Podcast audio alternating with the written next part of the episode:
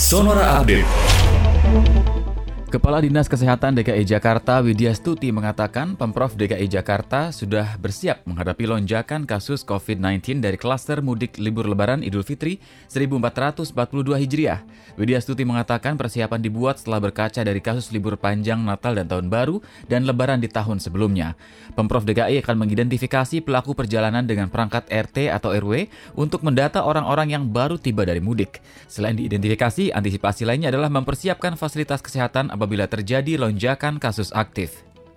Polresta Banyuwangi mengerahkan petugas di Pelabuhan Ketapang mengantisipasi arus pemudik yang kembali ke Bali. Petugas Satuan Lalu Lintas mengamankan kelancaran arus di Pelabuhan Ketapang selama 24 jam, sementara perpanjangan penyekatan kegiatan rutin yang ditingkatkan hingga tanggal 24 Mei 2021 juga dilakukan di empat titik checkpoint di seluruh Banyuwangi. Jumlah penduduk jalur Gaza Palestina yang meninggal akibat serangan Israel sudah mencapai 211 orang. Dari jumlah korban meninggal itu, 61 orang adalah anak-anak dan 36 orang merupakan perempuan.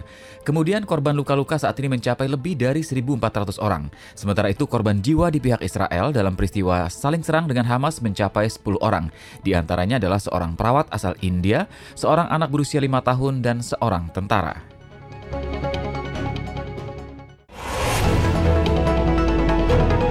Demikian Sonora Update.